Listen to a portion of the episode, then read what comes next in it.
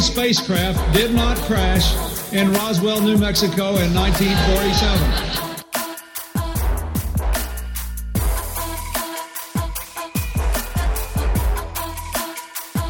You know flat earthers, I guarantee it. But you don't know who they are because they're afraid of talking about it.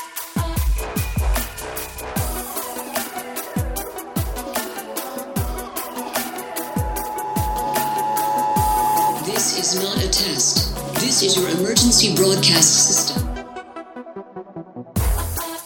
Hello and welcome to the 172nd annual Subliminal Searching Podcast, the weekly dose of conspiracy theory bullshit. My name is Cody. I'm joined by my pal Phil. How are you? Doing good, buddy. How about yourself?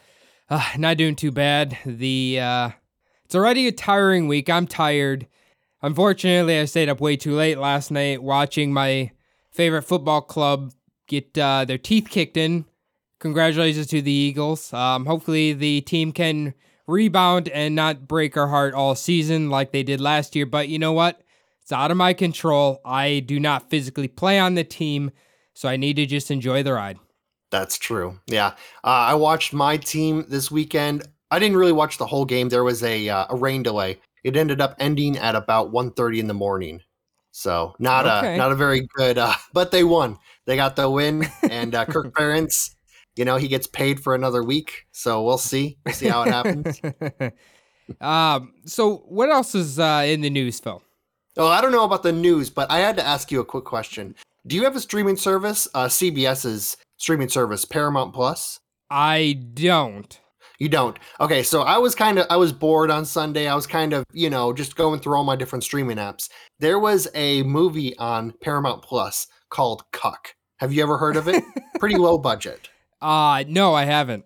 All right. So if you I don't know if you know anyone or maybe has Paramount Plus, but it was a awesome movie. It was great. So basically here's a little bit of the premise. I don't want to too many spoilers. So he is one of those uh he's like an alt-right dude who's really big into guns. He lives in his mom's house basically. You know, he just he's a doormat for everyone, but he gets on the internet and pretends like he's big and bad. He calls everyone cucks, but then it turns out that the only way he can make money is by doing cuck porn and yeah. by basically standing there and watching the girl of his dreams getting rammed just by you know and it's a montage of different dudes fucking his girl it was pretty great Woo. Okay. Uh speaking of that actually, first two things here. Number one, it's funny you mentioned that because I saw a meme today that while it is funny, it did make me question. So you've obviously stayed in a hotel room, right? yeah uh, yeah yeah Okay, so in a hotel room, there's always just one chair sitting in said room, right? Well, it was a meme that said every hotel room is not complete without the cuck chair. And it's kind of, now that I see that chair, that's all I can think about in a motel room is the fucking cuck chair sitting there when two other people are having sex on the bed. yeah and that little chair is always facing like diagonally towards the bed so that is uh that's a something to make you think That's yeah a, that's an astute observation, is what I would call that. Now, number two, speaking of a movie, like you said, um, I saw this the trailer going around. It is a propaganda, a QAnon propaganda film about Hunter Biden's laptop. Have you? Have no you, no i haven't seen that uh no i haven't seen that uh, Oh trailer. my god, it's it's pretty good. You can tell it's nothing but like wild right wing conspiracies. The whole movie. I think they think it's like a reenactment documentary, but it's pretty silly.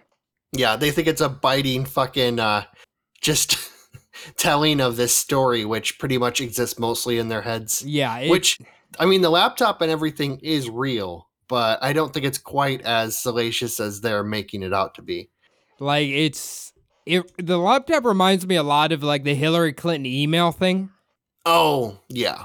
you know, but whatever, whatever your stance is on it, it's, I would highly recommend looking at the trailer on YouTube. It's quite silly. Um, one more thing before we get in here, and I have a feeling you're already ahead of the curve here. So, like I, I, I don't know if I mentioned it last week or not, but I've been kind of feeling like history podcasts lately, right? Yeah. And so I started tackling the hardcore history, the Japanese, whatever, like in Supernova in the East. Yes. it is quite good. And I always forget how disturbing the like when they visualize things that have transpired during war times, like the injuries and the just the torment and everything, you forget how dark it is. Oh, definitely, yeah. Uh, I learned a shit ton from Hardcore History podcasts. Um, he does, like you mentioned, kind of like using like his way of like telling stories. You get to like visualize like what was all happening, and just thinking about like the the fighting in the jungle between it was the Australians and the Japanese. Um, just you know, ugh, you were you were way less likely to get killed by an enemy as you were you know something in the jungle basically just jumping up and you know biting you or getting getting like basically like your feet rotting off of your body Yeah. or something like that just terrible fucking condition I'm about three fourths of the way through the first episode, but uh, but yeah, the detail of when I think it was when the it it might have been in the 18 late 1800s, early 1900s, where it's like the Japanese started to take over um some of the Chinese things and like the description of what the soldiers did to the citizens and stuff was a lot. Oh yeah, definitely. It and I mean news didn't travel around that fast back then and I mean it was considered just kind of this undeveloped, you know, China was basically for the taking up until World War II pretty much. I mean it was considered uh just somewhere like you would go colonize until the communists took over and kind of strengthened things. They had a bad run of um not quite dictators. I would call them oligarchy. So uh, China had bad leadership for about 300 years. And um, right as that was coming to an end, Japan, obviously, you know, was coming up the solid nationalist and, you know, as militarized as a country that size could get. You know, just basically out trying to steal all the resources from their neighbors. Pretty much, he calls it basically like they're hopped up on crack. You know, they're just Steroids. fucking steroids, yeah, or speed, speed or steroids. They're just hopped up on. They're just hopped. You know, they're basically just taking in all this oil, all this fucking, all these resources, and just going crazy. Yeah, it's anybody out there who's interested in history and hasn't checked out hardcore history. It's pretty good. I think some of his older stuff you have to pay for to listen to, but he does have quite a bit of content on whatever podcast app that you uh that uh, tickles your fancy. Yeah, I imagine. Um, the thing is, I listened to all of it when it was free, so I have kind of no need to go back and like pay for it. But eh, I mean, a lot of his best stuff is you know behind the paywall, which is kind of disappointing. But I mean, you know, he does such good work. He's gotta make a deserves to living, too. for. Yeah, he does, and it's such good fucking audio that it's worth paying for. So- Right. Well, uh you ready to talk about something that has absolutely nothing to do with what we just talked about? Yes, let's hit it. All right. On this week's episode, we are going to be delving into the life of a gentleman whose mysterious death and disappearance has raised some eyes- eyebrows. Hopefully, by the end of this episode, we will try to figure out how this rock star turned scientist, computer whiz, met his ultimate demise. Now, I'm being very vague here, but don't worry, we'll get quite deep into this story. This guy's career path is quite interesting. Now, I don't think we've tackled that many missing slash mysterious deaths, have we? No, not really. Um, so I'm I'm you you were talking about like a rock star who turned into a computer whiz. I'm guessing obviously you're talking about Jeff Bezos here with his uh his polka band and eventual, you know, becoming a billionaire and all. yeah, I don't I don't know if that man even knows what an instrument looks like. Like I'm assuming he just has a house full of what he would refer to as peasants who play them for him. it's just like uh oh god the the guy who played borat had a skit when he was doing uh the ali g show where he basically just had um poor people like act as furniture. Yeah. So they would like they were on the ground and like he was sitting on them like please please take a seat take a seat. Ali G, very underrated. I think you have to have HBO to watch it, I believe, but it's very funny. Oh definitely yeah I haven't seen it in quite a while but there are some standouts. My favorite one is when he brought like a sex therapist on there and he he literally was like can you get pregnant through the bum bum? And she's like, no, no, you can't. And he just looks at the camera. He's like, I told you, Michelle, it's not mine. it's really good. Yeah. But anyway, now the gentleman we will be talking about today is named Philip Taylor Kramer. Now, I didn't want to call him by his first name simply because obviously your name is Philip. Uh, I'm going to be referring to him as Kramer, although apparently all his family and friends called him Taylor. So it's a little confusing. But Kramer is our guy here. I just didn't want to keep saying Philip and then obviously you're here. Now, Kramer was born on July 12th, 1952, in Youngstown, Ohio. Now, I searched high and low for more information about Kramer prior to him kind of joining this band, um, but it's it doesn't seem like you can find pretty much anything about him. So he must have had what I would assume is a pretty uneventful life. But uh, the band he's going to join here pretty soon is called Iron Butterfly. Now, have you heard of the band Iron Butterfly? Uh, no, I have not, but I do have a couple of things really quick to Yeah. go in. Uh, it is nice that we are talking about, you know, a um, like pretty, you know, upstanding citizen, you know, named Philip. There's not a lot of, uh, you know, cool Phillips out there. They're mostly, you know, most even most Phillips you meet aren't that great, including myself. Also, I'm gonna say, uh, you know, we also were, you know, we didn't get talked about much when we were in high school. We weren't in any fucking, you know, we we didn't pop up in the newspaper or in the yearbooks very much. So Here's it was kind of kind of a nice life. We mostly just, you know, did our thing and shit. Now, I, I want to ask you because some people who have similar names with different spellings loathe those people. Um, now, he has a single L. You obviously have a double L in your name. Um, do you think less of him for that? I do. I believe he is a heretic. Okay. Yes.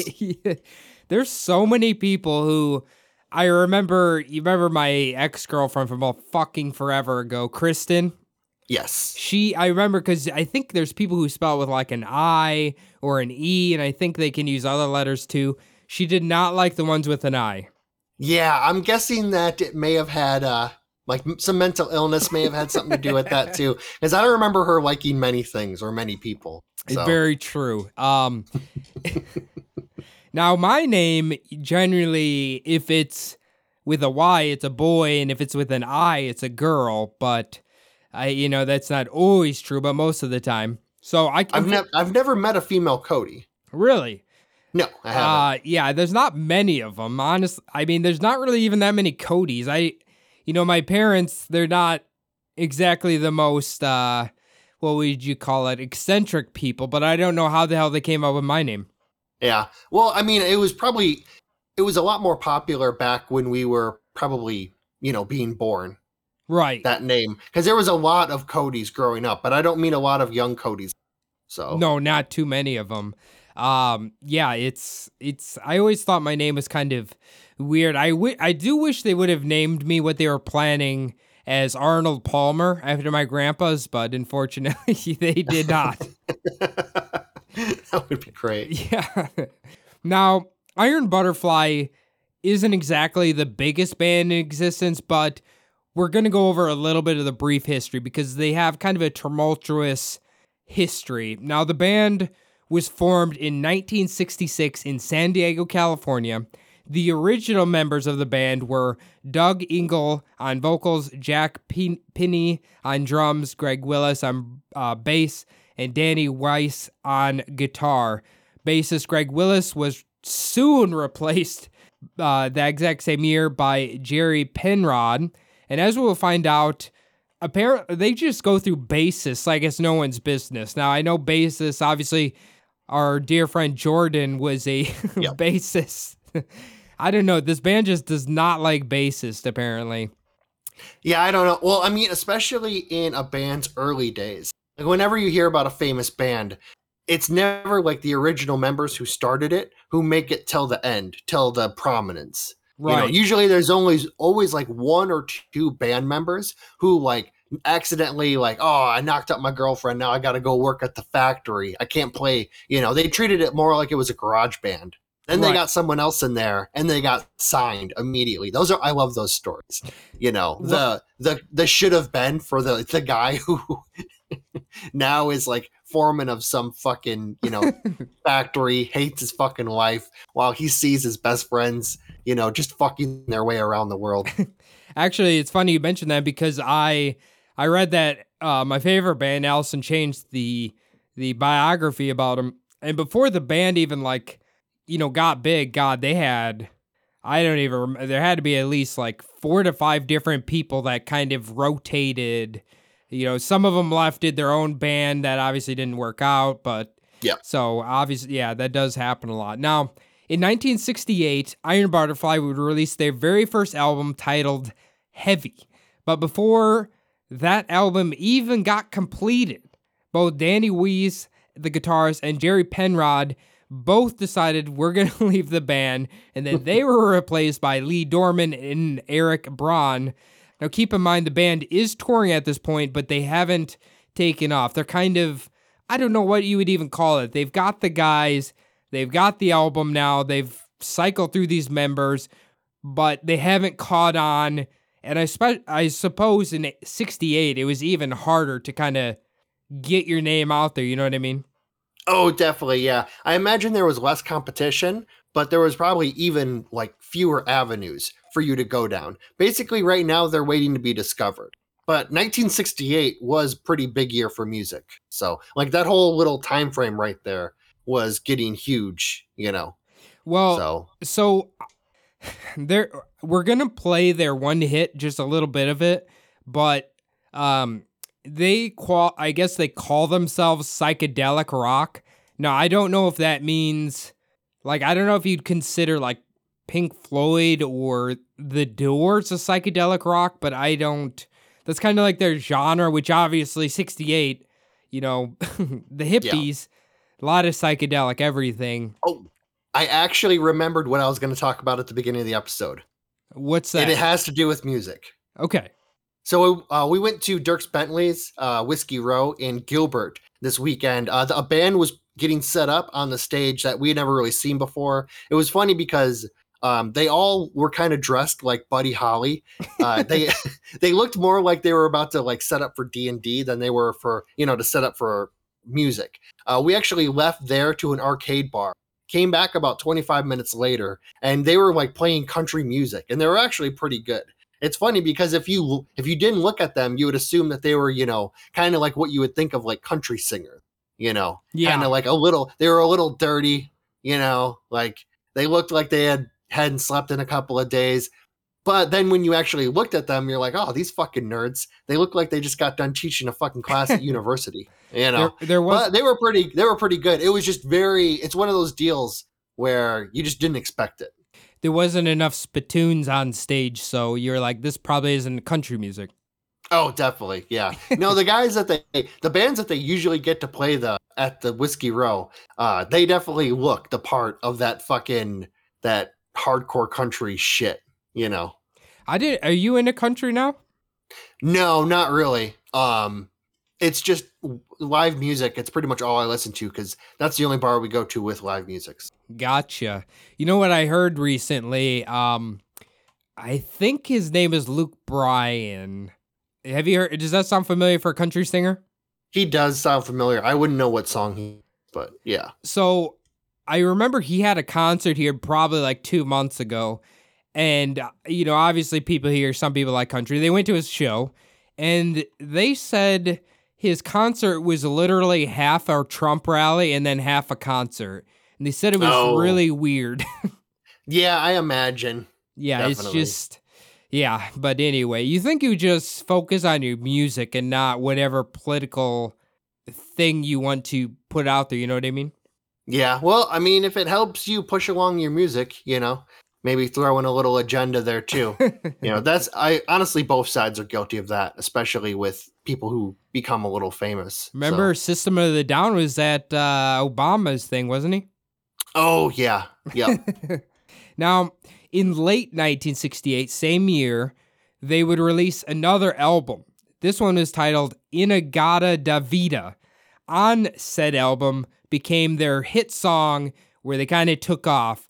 The hit song was, as you guessed, In-A-Gadda-Da-Vida.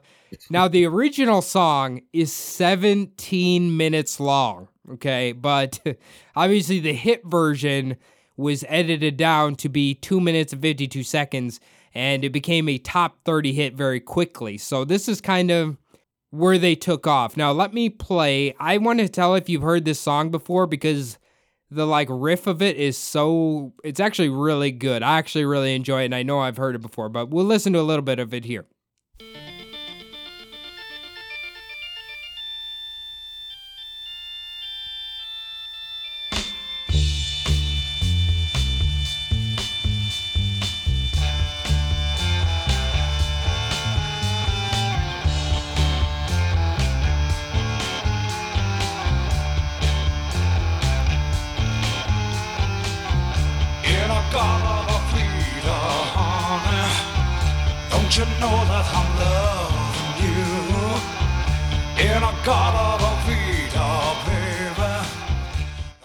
So what do you think of that, Phil?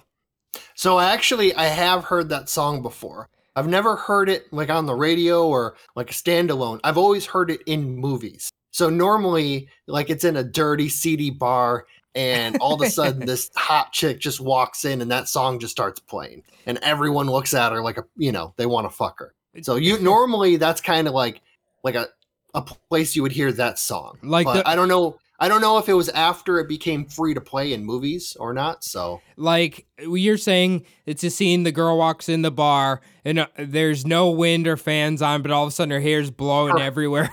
Exactly. Her hair is blowing in the in the AC. Yeah. Yeah. And there's just a spotlight on her for some reason. Yeah. like the song doesn't sound familiar, but you hear that guitar riff and it's just like instantly you kind of you kind of like remember it. I almost think there's another song where they used that guitar riff, but I can't put my finger on it. Yeah, it's I mean it's it's pretty standard for it's, you know, uh, I'm not very big into music. I honestly if you played me the other song, I I know exactly what you're talking about. If you played me the other song without the lyrics, I wouldn't be able to tell you what, you know, what song it is, but I've never been huge into music. But it is kind of funny about how you said it was 17 minutes long. That's kind of almost like um, the Doors were doing that kind of shit, Yeah. where they would they would have a hit song that was two and a half minutes long. But if you went to the concert or if you went to one of the bars they were playing at, they would play you the 25 minute version of that song, and the fucking promoter would hate your guts pretty much. would hate the the band's guts pretty much. Now, to get an idea of how popular they got, they were actually invited to play in the 1969 Woodstock, which is like the legendary one. The plan was literally they were supposed to come from New York, fly in by helicopter, be dropped there, play their set, and then they're going to fly out of there, which kind of cool for the time. But Yeah. they ended up getting stranded in New York and could not play. So I think that would have done a lot for him because just think about the 69. You had Hendrix, you had uh, who else was there? Uh, I think Janis Joplin, like all the big names were the, at that Woodstock. Yeah, and flying in by helicopter and then scurrying the fuck out of there would be the best way to enjoy that venue. Because just from all of the pictures of just the fucking tipped over like porta potties and shit that you saw, it does not look very good. But I'm sure if you were into the scene at the time, it was great. But A lot of stinky naked hippies. I, I remember that. yeah. Oh, the those hippies did not need to be covered in fucking other people's feces to smell bad. I'm guessing. so they honestly, a lot of them looked like they smelled worse than the porta potties when they were walking to the fucking farm. So Very true. Now, in 1969, the band would release another album titled Ball, followed by an album titled Metamorphosis in 1970. Metamorphosis managed to reach a the top 20 Billboard list, which is pretty impressive. Members throughout the years continued to quit and then get replaced, and by 1971 the band would break up mostly due to apparently the newer members not getting along. They felt like they couldn't gel very well together. But according to the original drummer, Jack Pinney, uh, it was actually because the IRS was after them for unpaid taxes. So, you know what? I guess the best thing to do when you don't want to pay taxes is break up the band. Oh, definitely. It would suck for someone who just joined the band three weeks ago to find out that you're on the hook for the, the IRS money that you didn't even get to enjoy when it wasn't getting paid off. so, I'm not even exaggerating here. I'm pretty sure there's at least six more people that got in and out of the band. It was fucking insane, and I didn't want to spend the whole episode listening all listing all the members coming in and out. But Yeah. after breaking up in 1971, they decided we're gonna give it another go. They reformed the band in 1974, and this time they got a new bassist, and that bassist was named Philip Taylor Kramer, our main guy of the episode here. Okay. So, it is kind of funny. I wonder if there was any sort of like statute of limitations or possibly if maybe uh, they hired a lawyer to kind of get them out of that situation. I would assume something was done. If I remember correctly, they reformed the band, but only like one, maybe two of the original people were there. Okay, gotcha. Basically, all of the people who had committed the crimes, they were uh, long gone by then. so, They got better shit to do. Well, the thing is, like, obviously, that one song is their mainstay, made them popular, but it doesn't seem like the other albums, especially even after Philip joins, really take, like, they don't reach that level of success again. yeah. Well, I mean, it happens all the time to some of these bands. Um, I remember thinking when I first heard them that the band Drowning Pool, they had that song "Let the Bodies Hit the Floor." I remember thinking that they were gonna be huge and have like a lot more, you know, music coming out. I never heard anything else from those guys. You know why, though? Why is that? Uh, lead singer died right away after the release of the album. Oh, I had no idea. Yeah. Okay. Drug overdose. Uh, so, yeah. that would kind of put us. that tells you how much I know about music. Yeah, I remember was- because they like that album. They actually had a few good songs on there, but I, I mean, I wouldn't say he's the main product of the band, but he's a very important linchpin for the band. Yeah. Well, I just remember that song came out of nowhere and it was fucking huge for like a long time. It was for especially for a metal song. It was really popular. And then never heard anything out of them. But that tells you how much I know. Honestly, I really had to reach to pick Drowning Pool out of my memory bank. so, Well, God, like the casino here is always shipping in fucking old bands that are still touring. Like the like they literally just had Rod Stewart there, and he's I thought you were gonna say the casino played "Let the Bodies Hit the Floor." like you, you don't want to play that in a fucking massive room full of fucking eighty-year-old smokers. Yeah. no, but Rod Stewart's fucking like 85. Like, dude, let's just maybe it's time to retire, man. What was that South Park episode? Yeah. They wheel him out on fucking stage. "Arr, I, pooped him. Now that Kramer is officially a member of the band, uh, as the years progressed, the band would release the album Scorching Beauty and an album titled Sun and Steel, which were both released in 1975, again with the double records in one year. He Yep. would he would continue to be a member of the band all the way up until 1977, after which they apparently broke up again due to bad management. Now, I think this is kind of funny. They claim the bad management was that the band went from playing in theaters to now they're playing in bars and clubs. But also, sir, you're not as popular. Like you, you're not going to bring in. An, to me, it's like you're not going to bring in enough people to be in a theater if you're a band that's kind of like grasping onto straws here. Also, their sound is really starting to hit the back burner because I mean, 1975. That's really when like disco started, like getting big in a lot of the. Well, disco is not really a you know a th- like a like a big theater uh type deal. It's mostly played in clubs and shit. But like at that time, like that shit was taking off and your psychedelic sound was kind of like, you know, like almost like the past. You know what I mean? Yeah, like obviously the what type of music's popular changes, you know, decade to get decade over time. So Yeah. and they haven't really grasped the major hits that they did with the original song. So they're kind of just hanging on for dear life. But between 1977 and 1980, uh, Kramer would actually play in two bands. One was titled, or one was called Magic, and the other was called Gold. Not the most unique band names, but I No. think these bands were so insignificant. They don't even have like. It's very hard to even find a song the band released. Oh yeah, especially I mean, such nondescript names too. It's it's very much like if you were watching a sitcom. Like the band on that show would be called like Magic or Gold. Yeah, you know, it's just yeah. Very lazy writing, basically. um, oh, I, also I was gonna say there are some bands who do really well, um, kind of like morphing themselves like with the times. And uh, I was thinking like Green Day. They were Yeah. they were really good at that. They they I mean there's their whole kind of like you know they changed themselves a lot, not their really music as much, but No, they really. Uh, I mean, I kind of don't like Green Day, but the I do remember the transition from kind of punk music to like almost emo-ish music. I was gonna say they saw that emo train coming and they fucking like reached out and held on for dear life. So A lot of the ex emos I work with, they big fans of Green Day. Oh yeah, definitely. that is funny to think now that like the normal people you see walking around with like kids and jobs and minivans and shit, they were all fucking the emo kids. yeah. now, once Kramer was officially done with his music career, he decided, what the hell, I'm going to go back to college.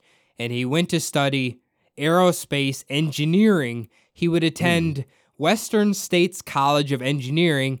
And by all his professors, colleagues, everyone, he was known for being an extremely intelligent guy, which we will find out he is. Now, through the 80s, after he graduated, Kramer would get a job with the U.S. Department of Defense. His specialty was working for the DoD in developing and working with MX missile guidance systems. For those curious, that is the Minuteman missile guiding system, aka nuclear bombs. Yeah, that's I mean, he really It's a heel turn. Yeah, that's well, I mean, you know, it's crazy to think that he just kind of like for, you know, for eight years he just kind of like went around with the band, and then all of a sudden he's like, well, I guess I got to get a job. Might as well become a scientist, you know. or he was more in guidance systems, obviously. Well, the thing for is, the ICBMs, but he, he's very good with computers, as we'll find out. But although it seems ex- like an extreme jump, I think the probably one of the biggest reasons he did this was because his father was a professor of electrical engineering. So mm, I'm sure he was, you know, like, hey, my dad's really successful. His dad probably blabbered about work when he was a kid. Maybe he was interested in it. And then he's like, well, I'll just go be an engineer. Yeah. You also have to remember too, just because someone's an engineer does not mean that they are out there like developing this stuff, like developing, designing, you know, rockets and all this cool stuff. A lot of them are basically just kind of like little, you know, sitting in a little cubicle trying to, you know, write up little discrepancies and stuff like that. So just because you're an engineer doesn't mean you're, you know, developing rockets and planes and shit like that. So jet engines. he he's not technically doing that, but he's developing, as we'll talk about, computer software and, and stuff like that. So, Okay, so And- he's kind of on the other side of it. but for the time period, think about it 80s, 90s, very ahead of its time. Oh yeah, like probably working with the most cutting edge shit. Um, I mean, obviously now all of that stuff, you know, belongs in, you know, antique fucking museums. but yeah, back then that was uh, uh, people didn't even know a lot of other people in computers back then, let alone know about computers themselves. So Uh, so correct me if I'm wrong, but an electrical engineer is one of the most complicated fields of engineering, isn't it? Um, I th- I'm pretty sure I've heard that before. I mean, trying to think of all the different engineers. So there's, um, I mean, obviously an architectural one, probably quite complicated. I'm guessing, Jesus, the people who, yeah, I mean, the people who design buildings, or not exactly like design buildings like the architect, people who figure out how to make the architect's dream like stand up on its own. Those people, that's some pretty, you know, pretty cool shit. There's also, you know, people who work on like jet engines, rockets, industrial engineers, people who like develop dams and shit. Those are pretty, uh, you know, How about those a, be pretty. how about a video game engineer? Yeah, I don't know. They probably just eat a lot of Cheetos and kind of hang out in front of their computer, fucking just banging away. Thank you for the sound effects there. No respect for them. also, also heretics. Now, by the '90s, Kramer uh, would would get settled down, get married to a woman named Jennifer, and he would have two children. Sold out. rock star to a engineer to a married man with kids. You know, he's had a hell of a transition here. Now, Kramer was known, as mentioned, being extremely good with computers. So he would start his own business, which was a high tech multimedia company called Total Multimedia Incorporated. a very um, on the nose business title there, sir. Definitely. Yeah. So you said those bands' names were Gold and Magic, right? Did he come up with those band names? I possibly. I think it was actually one of his good friends who was the drummer of Iron Butterfly, so we can't blame that on him. Oh, okay, gotcha. It's just total multimedia. It's kind of, you know, it actually kind of sounds like a front. Like yeah, if you wanted to start a company that actually, like, you know, fucking cleaned money or ran numbers or drugs or something, put out whores. Now, uh, to get a little idea of Kramer's kind of personality, he actually ran a nonprofit and started it that was helping to bring technology into local schools, which, again, for the 90s, very ahead of its time. Now, al- allegedly, Kramer at this total multimedia, he was working on some very cutting edge stuff, like very cutting edge which included fractal compression, facial recognition systems, and advanced communication. So, uh, I tried really, really hard to understand what this fractal compression is, but basically, my understanding is he is creating algorithms to sh- compress files more or less. So, um, it, I get, I mean, I don't know, like, let's say this audio we're recording right now, Phil, obviously, Yeah. we compress it down to an MP3 so everybody can listen to it. You know, it's kind of like that. And if you think for the 90s, that's fucking crazy. Oh yeah, well, especially back then, every single like if you look at how much like a bit of information costs now, how much it costs, it's like very very little. Back then, when your floppy disk was only holding, you know, like so much, every bit really counted, you know. Yeah. So being able to compress everything was pretty important. But the facial recognition systems, advanced communications, that's really like some Orwellian shit. Like coming out of 1984. Yeah, now he obviously we know that shit's very prevalent right now, but he's kind of just grazing the surface with it, and I don't think he technically officially releases any of it, but he's definitely working on it and as we'll talk about a little later here, maybe it's a reason why um, you know, he he ends up going disappeared. Okay. Yeah, I was gonna say the like this kind of technology was getting really big in sci-fi around this time. So if you ever seen the movie Demolition Man, um, they uh, they use a lot of like facial recognition stuff and, and biometrics in that movie. Great movie, by the way. Oh yeah, definitely great movie. Not not as great as Over the Top, but it's still a good Stallone movie. so Now, by 1992, his company had allegedly been developing the first video compression capable of producing a full motion video from a single speed CD ROM. Now, obviously, everything we watch on TV has to be compressed, you know, otherwise we'd be take like four hours to watch a fucking Netflix movie. So again, very ahead of his time.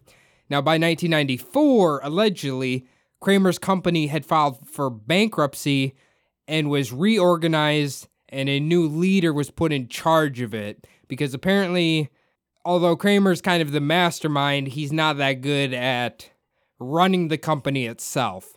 Yeah, for any of those types of companies, you really do need the you need the guy with kind of like the magic touch, but you also need the business sense too. Mhm. You need you need to almost have like two separate people, like one to run the imagination and one to run the practical shit. You know, Right. because if you have someone who's all about like fucking imagination and shit, you know, the bills aren't really going to get paid in time. You know, payroll's not going to always go out, you know, because more, he's got more important shit to think about. He's got, you know, the next innovation. But if you got a guy who's just practical, just, you know, the business side, it's not really going to innovate. He's going to find something that does really well and do that shit for years, like Polaroid. You right. know, right. just that. Just just do that one thing. So, So I think the word that they used, you know, I know the research was bankruptcy, but I think that's a little bit of a powerful word, and I don't think it necessarily meant his company went under. It just had financial problems. Then they put Yeah. whoever in charge, basically. Yeah, more like a promise to reorganize kind Yeah. of situation. Yeah. Yeah. There are there are different uh forms of bankruptcy as we all well, as you and I know from, you know, growing up around farmers. All of them have been bankrupt at least a few times. right. Now, uh, again, around the same time, Kramer had co developed Soft Video, which was a program based on fractal compression, very cutting edge. Now, prior to his soon to be disappearance, he basically the story goes he was his wife retold this that she here he told her these exact words that he had quote exciting new breakthrough an exciting new breakthrough and he literally said it was so simple and that no one had found it before basically i don't know like he had unlocked some i don't know uh, some secret right? And this is kind of where Yeah. the facial recognition thing that he was alluding to allegedly was that his facial recognition software was he had found something where he would be able to if you had a pit in his how he described it was in good ways like finding a missing little kid or something.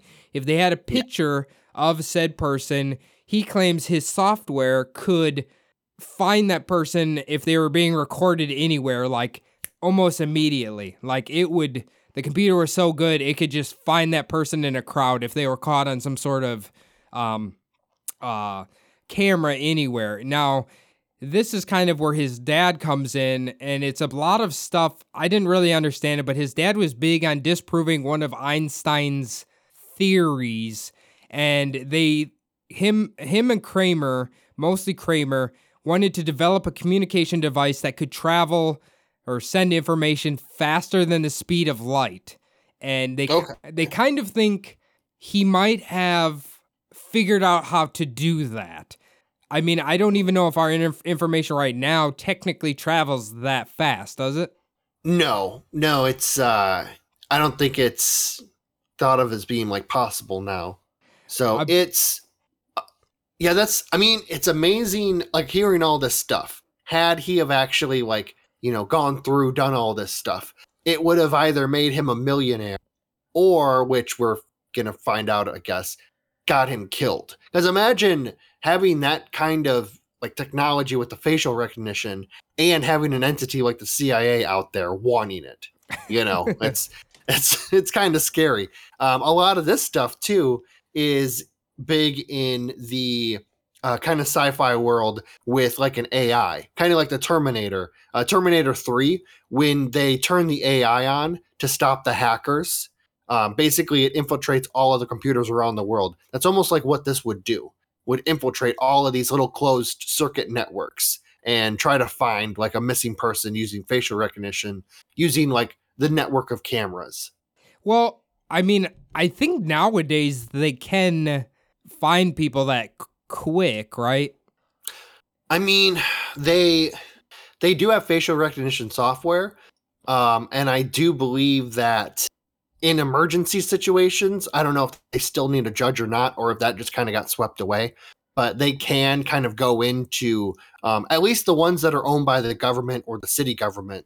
They can go into those cameras and kind of like you know i'm pretty sure like all of the there's a lot of actually the roads being watched from gas station cameras um i, I doubt they can actually go into like you know business owned security cameras and jump in like he wanted to it sounds like Yeah, I see. I think his heart was in the good place, but obviously, this, if he did develop something, I guess it's going to get tainted, um, as it is Yeah. in modern days.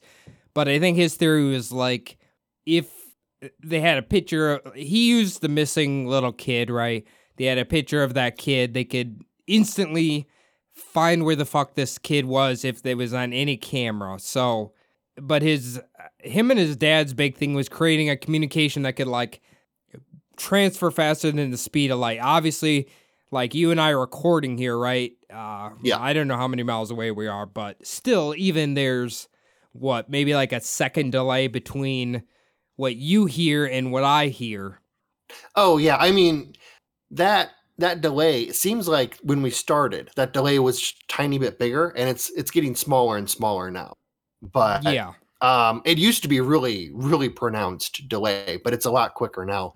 Um yeah, that it is kind of funny how it is kind of funny how basically it always starts off as this like oh it's a goodwill thing, philanthropy than anything like that. But kind of like your mind wanders about like how this could be misused, this kind of technology. Well, I I think honestly, if you ask me, that's kind of how humanity's always been. Oh, definitely. Yeah. Some people will Yeah. find a way to use any good thing in a nefarious way. Yeah. Well, we always talk about uh, the the the weapon of choice for murderers back in like the late 1800s was an axe. It works really good for co- chopping wood, also for taking someone's head off too. Like just you know, And poison. oh, and poison too. That was more. That's more uh, the women's choice of of uh, murder. yeah. now, we jump to the day of Kramer's disappearance. Now, the day prior, he and his wife Jennifer had went for a hike near where they live in Thousands Thousand Oaks, California. Now, according to Jennifer, uh, Kramer here, he was kind of making some weird comments. And when I watched the kind of thing about her talking, he said something like she eh, said he was seeing quote sacred sacredness in everything, which we kind of all know these type of people. They're seeing God in Yeah. everywhere. They're seeing signs everywhere. Yada yada yada. But according to Jennifer, she thinks that because of Kramer's extreme work ethic, he was actually really ste- sleep deprived, so he was starting to act really weird. Okay, yeah. That uh that that does happen to people when they uh they start seeing shit. Maybe they start uh they're just their perspective might get a little skewed. I was actually going to say when I was in the Air Force, um I was stationed for a little bit in South in South California and I was right next to the Thousand Oaks. That's actually where we used to go shopping. Like they had a big mall out there. Really? Well, Yep. maybe you'll know kind of the area um, that we're about to talk about here then, because obviously I'm not that familiar with it, but yeah, it's.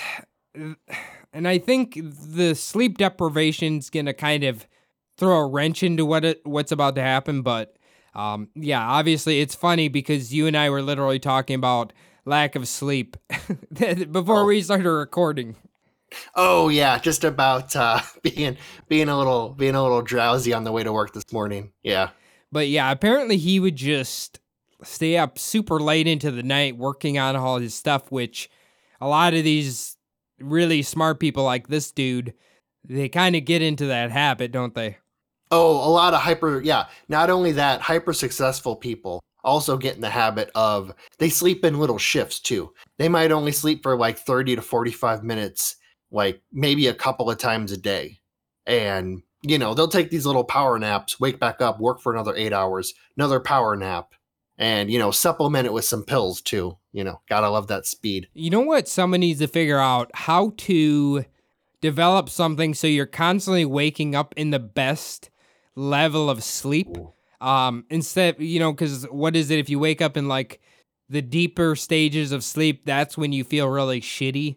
But if you can Yeah. wake up in like stage one, that's when you feel the best. They need to figure out some way so you your alarm clock wakes you up when you're in the prime area to be woken up.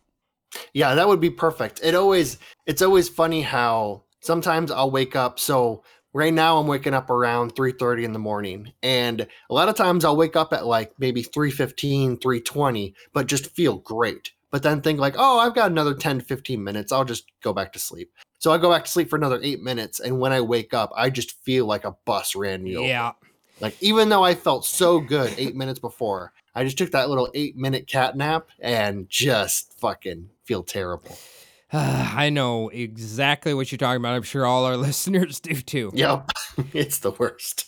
All right. Now, the following day was February 12th, 1995. Kramer, he had a pretty pretty busy day ahead of him. He had left his home around 9 a.m. to visit his father-in-law. Then he was planning to go to the Los Angeles International Airport to pick up his business associate, Greg Martini, and his wife. After they picked them up, uh, Greg and his wife were going to meet up with Jennifer and they were going to all go out to dinner together because they're all couple friends, whatever. Yep.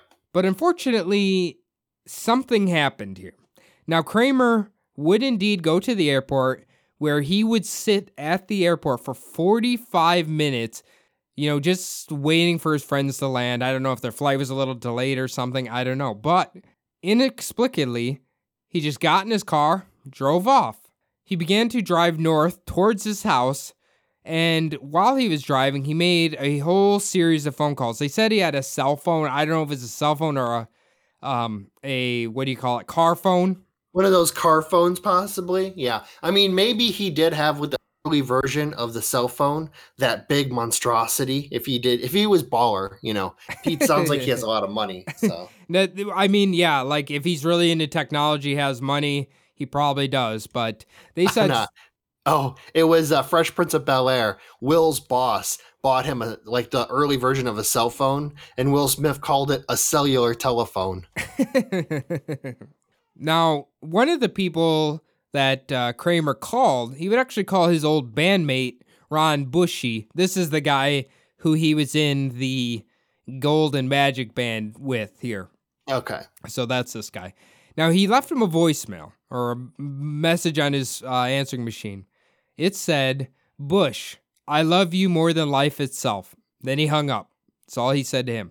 He would then call his house, and he his wife Jennifer picked up, and he would tell her, "Hi Jenny, tell Greg I'm not going to be able to meet him at the airport. He'll understand, okay?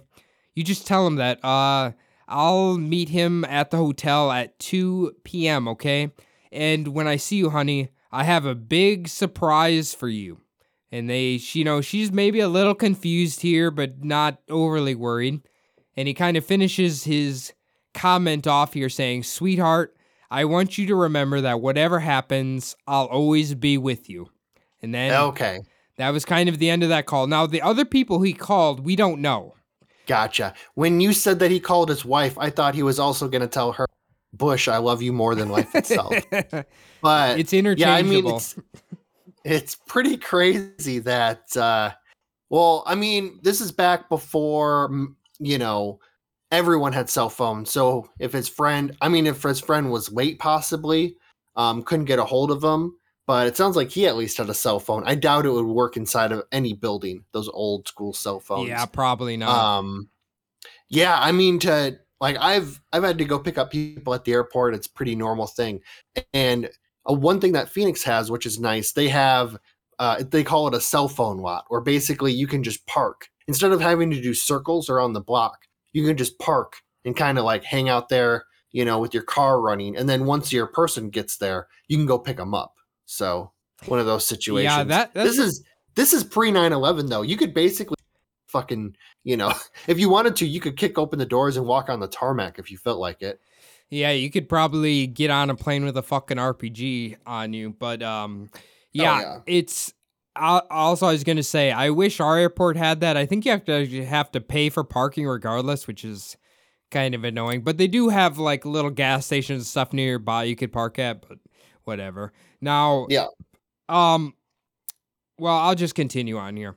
Now, about an hour later, okay, uh, after he, uh, I think after he called his wife, Kramer, he called 911. And the call would eventually be kind of traced, and his general area where he made the call to 911 was San Fernando Valley. Now, this is the exact conversation between Kramer and the 911 operator. Obviously, 911 operator um, picked up the phone. He she's like, "Hello, can I help you?" There's a little silence, and he goes, "This is Philip Tyler Kramer." And then she basically replies, "Uh, uh-huh, can I help you?" And then he goes, "Yes, you can. I'm going to kill myself." Now, this is where it gets weird. There's a bit of silence there, and when they would go on to kind of broadcast this little audio to news stations and all of that, they decided to, or they told the public initially this is where the call ended. But after a while, they decided they're going to go ahead and let the rest of the conversation made public. And after he said, Yes, you can, I'm going to go kill myself, he literally said these words. And I want everybody to know OJ Simpson is innocent. They did it. Ah. um weird uh weird thing to say just uh, I like how it's just a little courtesy call to 911. Like, yeah oh, hello, this is Philip Taylor Kramer. You obviously know who I am, Philip Taylor Kramer. Uh, yeah, gold magic. You've heard of me. yeah Yeah, yeah. This is uh 911. Can I help you? yes, you can. In fact, I'm going to kill myself. also, just to make me sound crazy, OJ Simpson is innocent. They did it. yeah. Don't I sound crazy? Okay, bye. this is Philip Taylor Kramer, by the way. You know, I you know where I'm kind of getting with that. I haven't obviously I haven't read any further than this, but it just kind it seems like someone may be pretending to be this gentleman. I you know what Phil I actually didn't even think about that but uh that's a interesting aspect here we'll uh, we'll finish this little part and then we'll come back to the OJ thing I think what's interesting if this is serious and it was him the they did that I think is a little ominous um but anyway Mhm. now Kramer he would last be seen driving his 1993 Ford Aerostar minivan. Shout out. you know, after he made all those phone calls. At this point, Kramer, to everybody who knew him and everything, he just kind of vanished off the face of the earth. The police, they couldn't find a body or a car or really any trace of him. But after they hung up flower or flyers, several people would claim to actually spot either him or his vehicle around this area.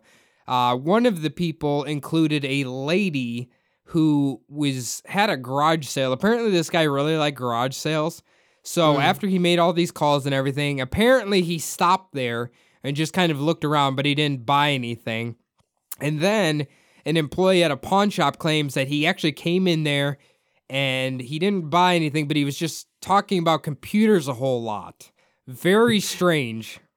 mentioning OJ Simpson and the Jews. It was odd. He also exclaimed that he was Philip Taylor. What do you okay? What do you make of this so far?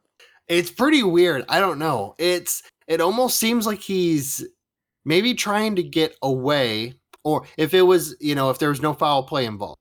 It almost seems like he's trying to fake his own death, maybe. You know, trying to get away.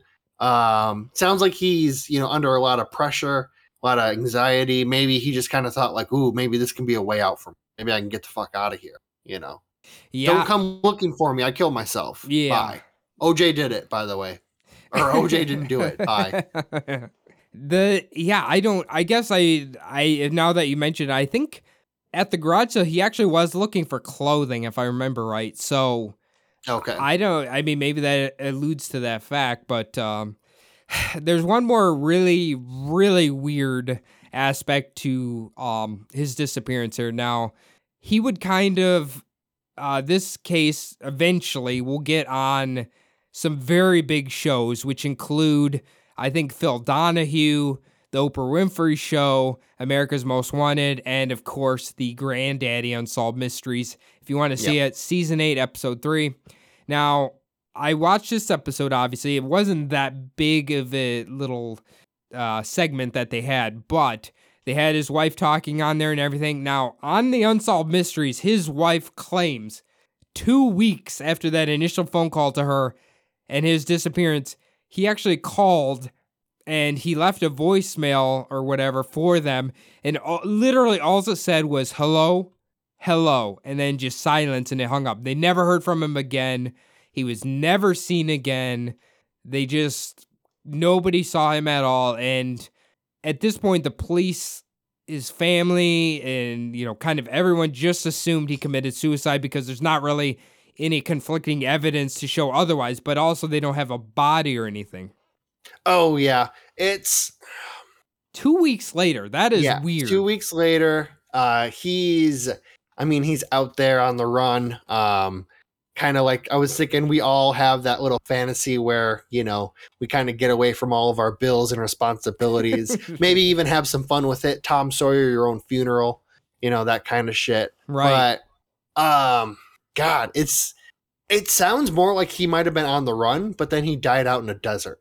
You know, because that's usually. I mean, if you're out you know, driving out in this desert and you're kind of trying to get away. I can imagine a Ford Aerostar minivan not well suited for, you know, as well, it was, mm, it was April or February, not that hot out. So, well, do you want me to tell you uh, what happened to him? yeah, let's go for it. Okay, so done, done speculating. now this would be what, four years later? It's May 29th, 1999. Two hikers were apparently taking pictures around the San Santa Monica Mountains.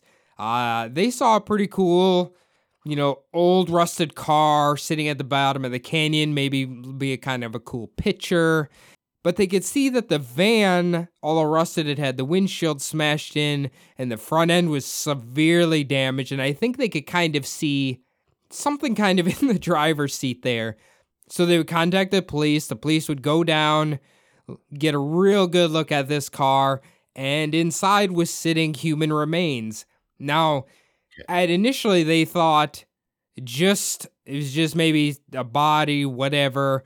There wasn't really anything recognizable. It had been sitting out there for four years. But when they processed the dental records, they came back belonging to Taylor, Philip Taylor Kramer. Uh, his death would be ruled as blunt force trauma. Basically, he had drove off the cliff, car smashed in the ground, and then his head, you know, got smacked, I guess, somewhere in the vehicle, killing him. Yeah, I'm guessing they could also identify him by his "The Juice Is Loose" T-shirt that he you was think wearing. he was wearing that? Yeah, wearing his favorite Juice is Loose t-shirt or possibly an OJ Simpson's jersey. but yeah, it's kind of um I don't know, it's was it known to be like a dangerous road, like a cliff where other people might have driven off or did it seem intentional possibly? I mean, eh, from by all accounts, it seemed intentional. Oh, okay, yeah. I was gonna. That was kind of the little question that I of um accidents like that happened all the time, especially back then. Well, I mean, 1995. They were just starting to get some of the on the on the like turns. Like we, whenever we would drive to Decorah, that's around the time when they started getting uh, the little fences up, so that you wouldn't just drive straight off of The, the, little like curb guard thingies. yeah, the little the little uh, side guard. Yeah, yeah, on the yeah. road in the 90s. Don't you think this is a very odd way to commit suicide? Yeah, to Thelma and Louise it like this. Um, I mean, maybe it's it's kind of taken out of your hands. As long as you don't hit the brakes, you are going to go over. You know, um, it's not like you have to actually like put a rope around your neck and jump off a chair, or put a gun in your mouth, or take a bunch of pills or cut yourself. All you're doing is sitting down with your foot on the steering wheel not bringing it up. You know, I mean, your will to live would maybe cause you to fucking like jackknife the steering wheel. But by that point, you might flip that bitch, especially a fucking a minivan. You're flipping that bitch if you jack it, you know, jack the Yeah. wheel to the side. Right. Instead of going straight off, now you're going off cartwheel sideways. It's so I used to drive an Astro van. I know. If, fucking- if you're going more than 35 miles an hour and you even touch a steering wheel, that bitch fucking goes up on three wheels. It's, it's not good. the the thing that I think's weird is like how did it take anybody this long to find a him or the fucking car? Yeah, well, you did say it was two hikers that found Yeah. him. Uh, There you must listen to a lot of small town murder as I do. Most of the people who are found at whenever they talk about people being found, there it's usually by hikers or bikers or you know people out hunting. Basically, people people treading trails or making trails themselves. You know, kind of like there's not a lot of people who go through there. I can see. it just seems weird. There had to be a road somewhere close to it if he drove off. Oh yeah, to get to that cliff edge, um, especially a, f- a fucking Ford Aerostar van's not gonna not gonna fucking go off roading in that thing. There's no way. And it was green. have- You know, his green should have stuck out like a sore thumb. possibly unless it started on fire and then it immediately like you know you know what a burnt out vehicle looks like. Yeah. Yeah, that's true. Burnt out vehicle blends in pretty well. So That's very true. And I guess it almost would have had to have burned because of the rust. Yeah. I mean, yeah.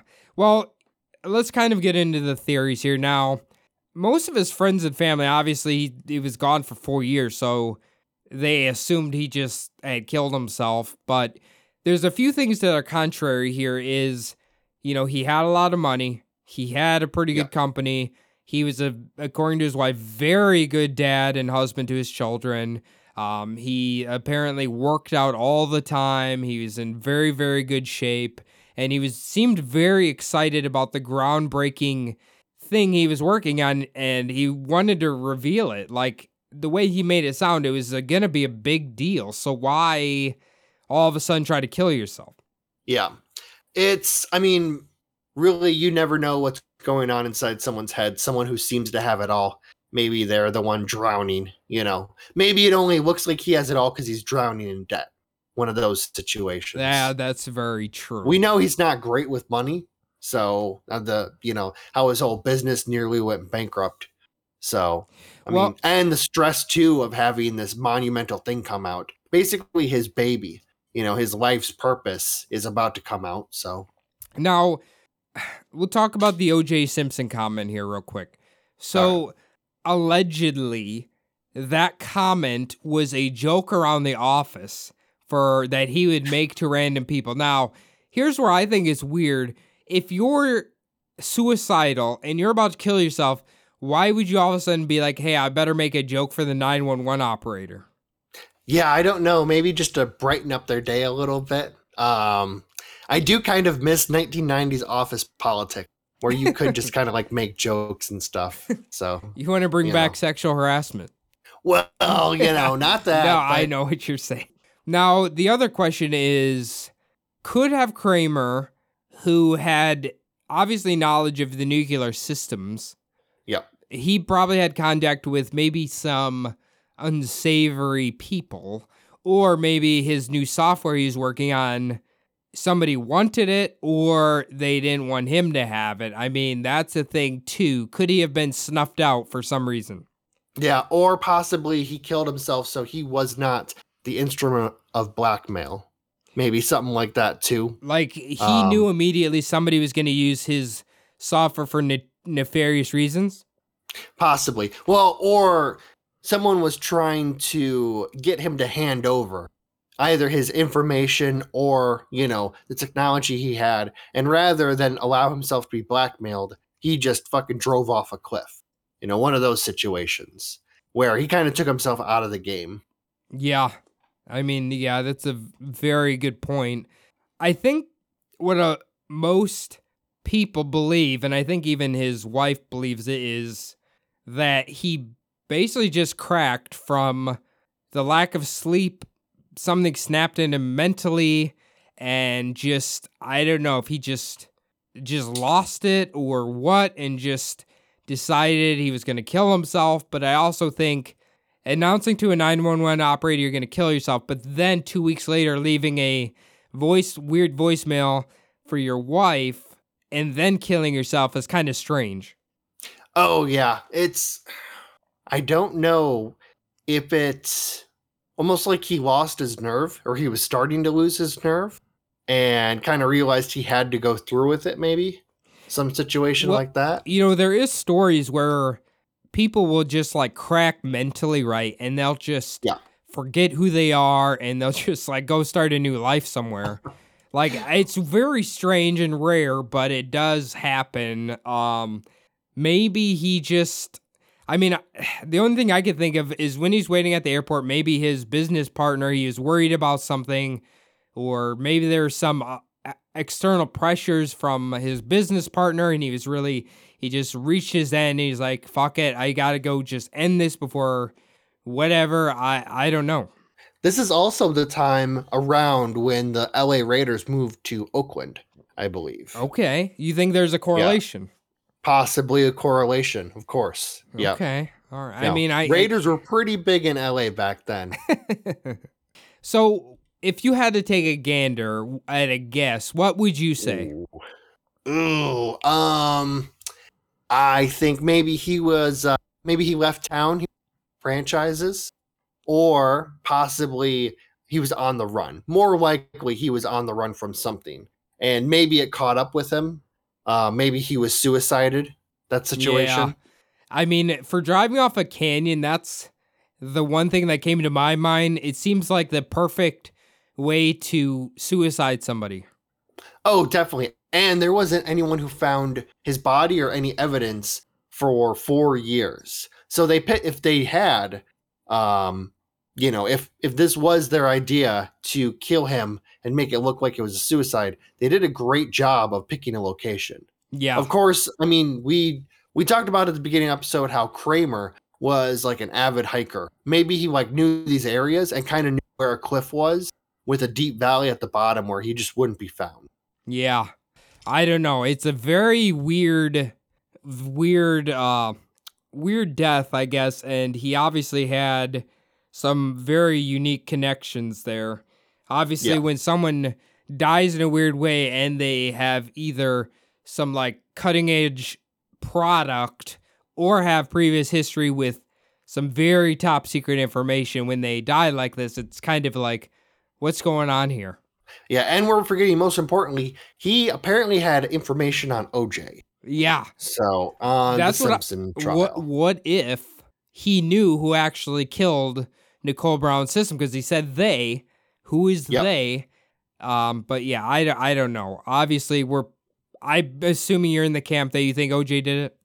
Yeah, I still think OJ did it. Yeah, But it's just nice that, you know, he has some believers out there, even if this guy did just uh decide to end it right after proclaiming that OJ was innocent. So well, uh, you know, tragic story. Unfortunately, something happened to this guy. I don't know if we'll. Honestly, I don't think we'll ever really truly find out unless they have some sort of like. I- Go ahead. I was gonna ask you a question really quick. What how different do you think the world would be had he lived and actually like put his inform put his technology out there 25 years before its time?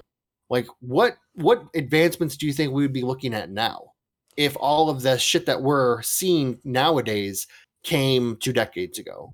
I I imagine I don't know. I think I would assume technology would have just advanced faster than it has. But I also think if he had this type of software, maybe it would have first got into the hands of a non-scary entity like the US government versus them having the most advanced technology right off the bat when nobody else has it. Like maybe there's a I don't know, like a organization that helps find missing people or something. You know, the people who Yep. actually want to use it for good purposes versus tracking people. Yeah, I don't think the government would use it for good purposes. No. And it seems like they, the government and military obviously had it way before any sort of civilian did. Yeah. Uh well, I mean, It's just like with any. Actually, there's a really good one that that was uh, a technology developed by the army was actually GPS. Hmm. Okay. Yeah. So GPS was I don't know by the army or by the military. Uh, probably by the fucking military industrial complex. But they actually developed GPS and they were using like a very primitive form of it for the military up until it started becoming like more widestream, like mainstream, kind of to a wider base um like in, in the early 2000s. So that's kind of another like technology that mostly spent its beginnings in the government and then just kind of like bled out into thi- the mainstream. Do you think the military has like obviously satellites or can zoom in pretty far? Like Yeah. if they were looking for a hot like a high priority target of some kind, do you think they have a facial software that could zoom into like a suspected area and almost identify somebody they're looking for? It's hard with satellites because satellites take their pictures from directly above. So they don't get very good angles um, at, you know, um, the Yeah. people that they're searching for. Because if they actually did get like an angled shot of someone's face, it wouldn't just be from like, you know, 50 miles up or whatever. It would be from 50 miles up and like a few thousand miles over. So you wouldn't get like a very good shot. What about a So- drone? A drone, I would think that it's all built in. So obviously, U.S. government owns the drones. Uh, I believe any software is already built into it, and you know they can just like take a picture of people, figure out all those people who they all are. Those drones are super quiet; you can't hear them unless they're flying right above your head. Even then, they sound like a wasp next to your ear when they're flying like thirty feet above your head. So Scary stuff. But uh but yeah. and I- they carry missiles too. so. Yeah, quite dangerous. Uh, but yeah, Definitely. I guess if anybody, uh, big, if you're a big fan of Iron Butterfly, or if you want to give us your opinion on what happened here, uh, where can they contact us, Phil? Yeah, if you want to go ahead and tell us about how you know maybe Iron Butterfly or something more story, we would love to hear it.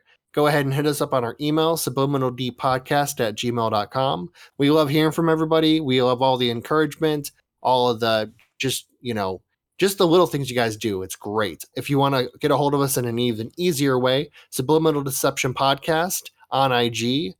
Like I mentioned, it's probably the easiest way to get a hold of us. Uh, we love all the encouragement also on there, all the likes, all the shares. Keep it all coming. Cody and I also have our own Instagram accounts. Mine is SDPodPhil. Cody, you have one? Yeah, you can follow me at Cody Zabub. Uh, reach out to me, send me a message if you would like.